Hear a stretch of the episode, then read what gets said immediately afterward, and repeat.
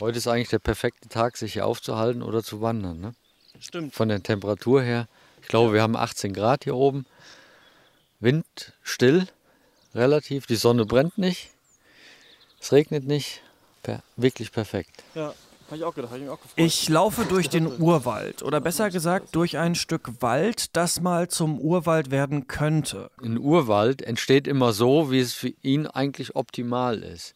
Ein, ein sehr stufiger Aufbau eines äh, Bestandes, eines Waldes ist für den, gegen den Sturm immer besser.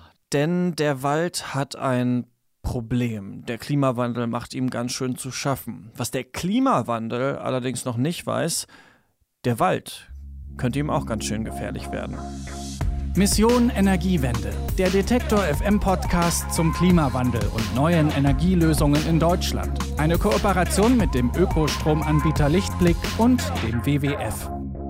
Hallo, ich bin Christian Eichler und ich treffe Ralf Schmidt. Hallo, Herr Schmidt. Hallo. Guten Tag, Christian Eichler. Hallo.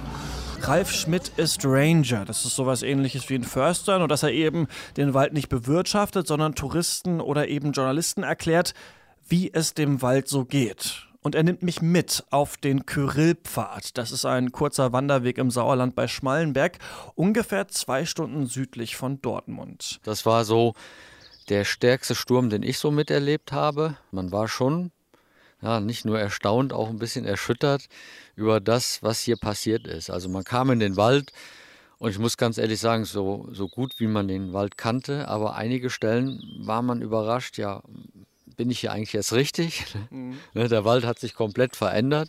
Kyrill, das war ein schwerer Orkan, der vor elf Jahren Mitteleuropa, aber vor allem das Sauerland getroffen hat.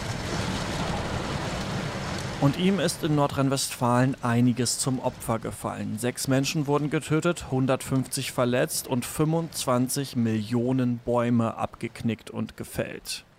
Viele Waldbauern und Förster waren entsetzt und für viele Waldbesitzer war das durchaus ein traumatisierendes Erlebnis. Aber Kyrill war auch eine Chance. Und das war dann für uns auch so maßgeblich dafür zu sagen, wir müssen jetzt schnell handeln. Ein Stück Wald muss jetzt liegen bleiben, ja. sonst ist es für uns verloren als ähm, Kyrillfahrt. Ja, und da war der, das kleine Stück ähm, Staatswald hier, dreieinhalb Hektar groß, ähm, eigentlich genau optimal für uns zugeschnitten. Und so entsteht eben im Sauerland ein kleiner neuer Urwald. Und es macht wirklich Spaß, da mal durchzulaufen. Man sieht Bäume, die quasi direkt aus den Wurzeln der liegen gebliebenen Fichten wachsen. Und man spürt diesen neuen Urwald auch irgendwie. Ich, ich glaube, wenn Sie jetzt hier so selber mit mir jetzt so durchlaufen, merken Sie ja die, die Unterschiede ne? von warm, kalt, feucht, ne? auf der kleinen Fläche, wie, wie unterschiedlich man das wahrnimmt. Ja, stimmt. Hier entsteht also ein Wald, den wir in Deutschland eigentlich gar nicht mehr kennen und der soll eben auch besser vor künftigen Stürmen geschützt sein. Aber werden sich Stürme wie Kyrill in Zukunft eigentlich häufen? Damit rechnen wir. Damit müssen wir rechnen. Wir haben jetzt äh, nach elf Jahren äh, nach Kyrill auch den Tag genau Friederike erlebt, in einem Teil unserer Wälder zum, zum Glück nur. Das ist auf jeden Fall etwas, wo man sich darauf vorbereiten muss.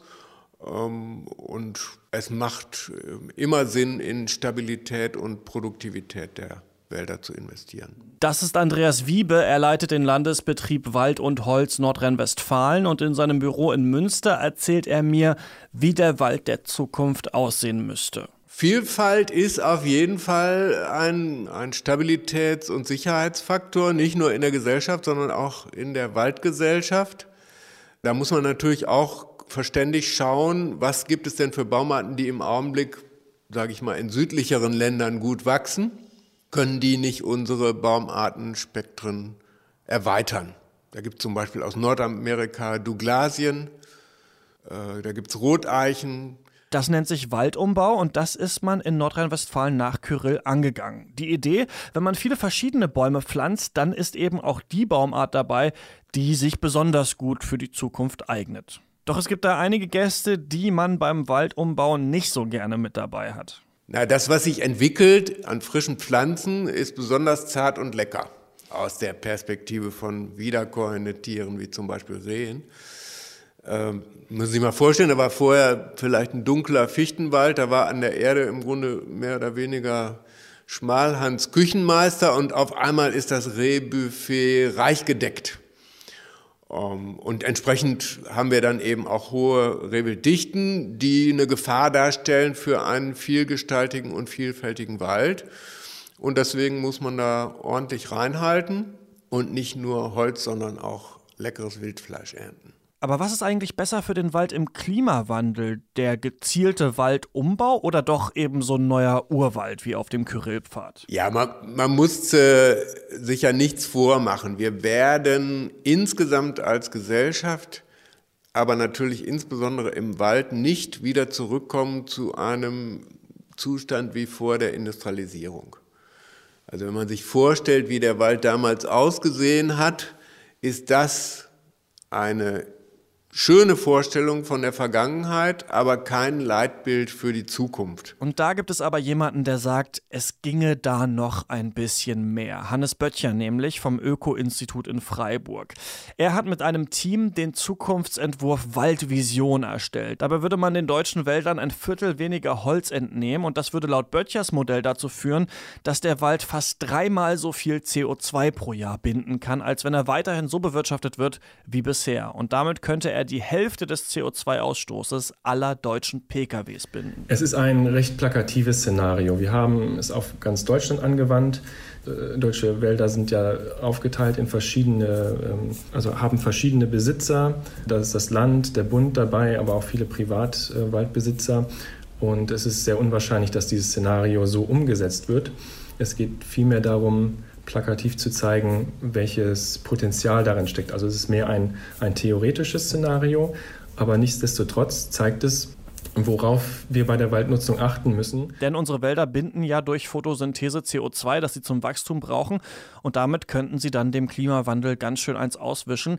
Dabei ist es aber wichtig, sich vor Augen zu führen, dass es gar nichts Schlechtes ist, dem Wald Holz zu entnehmen. Es kommt nämlich eher darauf an, wie man dieses Holz nutzt. Es ist eigentlich gut, Holz anzupflanzen, weil das ist die beste Methode, um Kohlenstoff aus der Atmosphäre zu ziehen, die es momentan auf einer großen Skala weltweit gibt. Das ist Christopher Reier und er arbeitet selbst im Wald. Und gleichzeitig produziert man damit noch äh, eben verschiedene Produkte, die auch wieder äh, Kohlenstoff speichern. Also eine Menge des Kohlenstoffs ist eigentlich in den Stämmen gespeichert und je nachdem, wie man die Stämme verarbeitet, können die ja bis zu 100, 200 Jahre in Gebäuden oder so weiter vorhanden sein und eben Kohlenstoff weiter speichern. Und ich glaube, das ist ein ganz wichtiger Teil der, der Debatte, wenn man darüber spricht, ja, will man jetzt die Wälder weiter nutzen. Die Frage, denke ich immer, ist mal, was ist denn die Alternative? Würde man jetzt stattdessen mehr Kohle nutzen, hätte es sicher einen schlimmeren e-, Effekt auf, auf das Klima. Also er arbeitet nicht wirklich im Wald, aber das Potsdam Institut für Klimafolgenforschung, das liegt auf dem Telegrafenberg, ist in der Nähe des Potsdamer Hauptbahnhofs und der ist eben bewaldet und dort habe ich ihn besucht. Er hat in einem internationalen Team verschiedene Studien zu den Folgen des Klimawandels für die Wälder verglichen und kommt zu dem Ergebnis, dass nicht nur mehr Störungen auf die Wälder zukommen, sondern diese verschiedenen äh, Störungen interagieren. Das heißt, wenn jetzt ein Sturm war, dann liegen Bäume auf dem Boden, Äste liegen auf dem Boden, totes Material sammelt sich an äh, und das bietet äh, zum Beispiel, wenn dann noch trockene Bedingungen vorherrschen, eben sehr guten Brutraum für Insekten, die sich dann eben sogar so stark vermehren können, dass sie äh, zum Beispiel auch gesunde Bäume, die den Sturm sozusagen gut überlebt haben, gut überstanden haben, attackieren können und dann diese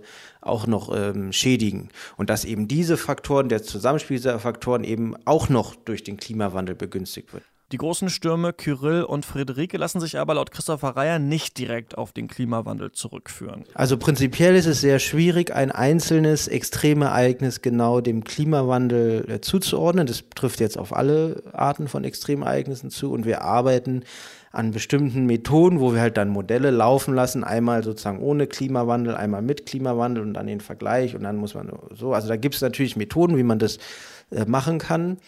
Aber für die Winterstürme gibt es auch in, in Europa jetzt und speziell die, die Deutschland immer betreffen, ist es auch also einfach ähnlich schwierig, äh, eine direkte Aussage zu treffen, weil die Klimamodelle eben da noch nicht so eindeutige Signale liefern. Also der Klimawandel bedroht die deutschen Wälder und auch, wenn noch nicht zu 100 Prozent klar ist, wie stark künftige Winterstürme sein werden, kann ein diverser Wald sich besser vor ihm schützen. Und vielleicht sollte man, wenn man sich mal wieder einen Tisch oder einen Stuhl kauft, mal darauf achten, dass er aus deutschem Holz gemacht wurde und ihn dann im besten Fall ein ganzes Leben lang benutzen, denn so kann man ganz einfach CO2 in der eigenen Wohnung binden. Der Klimawandel selbst ist in den deutschen Wäldern aber auf jeden Fall schon zu spüren. Das sagt auch Ralf Schmidt auf dem Kyrillpfad. Was ich zum Beispiel letztes Jahr festgestellt habe, da habe ich das erste Mal bei uns in der Region 500 Meter über Meeresspiegel einen Wiedehopf gesehen. Das ist eigentlich ein Vogel, der die wärmeren Regionen Deutschlands aufsucht. Ne? Aber das, das ist schon ein Zeichen dafür, bestimmte Tierarten, wenn sie denn fliegen können, sind ganz schnell da ne? und erobern diese Lebensräume. In der nächsten Folge von Mission Energiewende spreche ich hier mit meiner Kollegin Karina Frohn. Da geht es dann um Regen, denn der wird in Zukunft immer stärker. Falls Sie diese Folge nicht verpassen wollen, können Sie Mission Energiewende natürlich überall als Podcast abonnieren, zum Beispiel auch auf Spotify, Apple Podcasts und dieser. Ich bin Christian Eichler, bis nächste Woche. Mission Energiewende, der Detektor FM Podcast zum Klimawandel und neuen Energielösungen in Deutschland. Eine Kooperation mit dem Ökostromanbieter Lichtblick und dem WWF.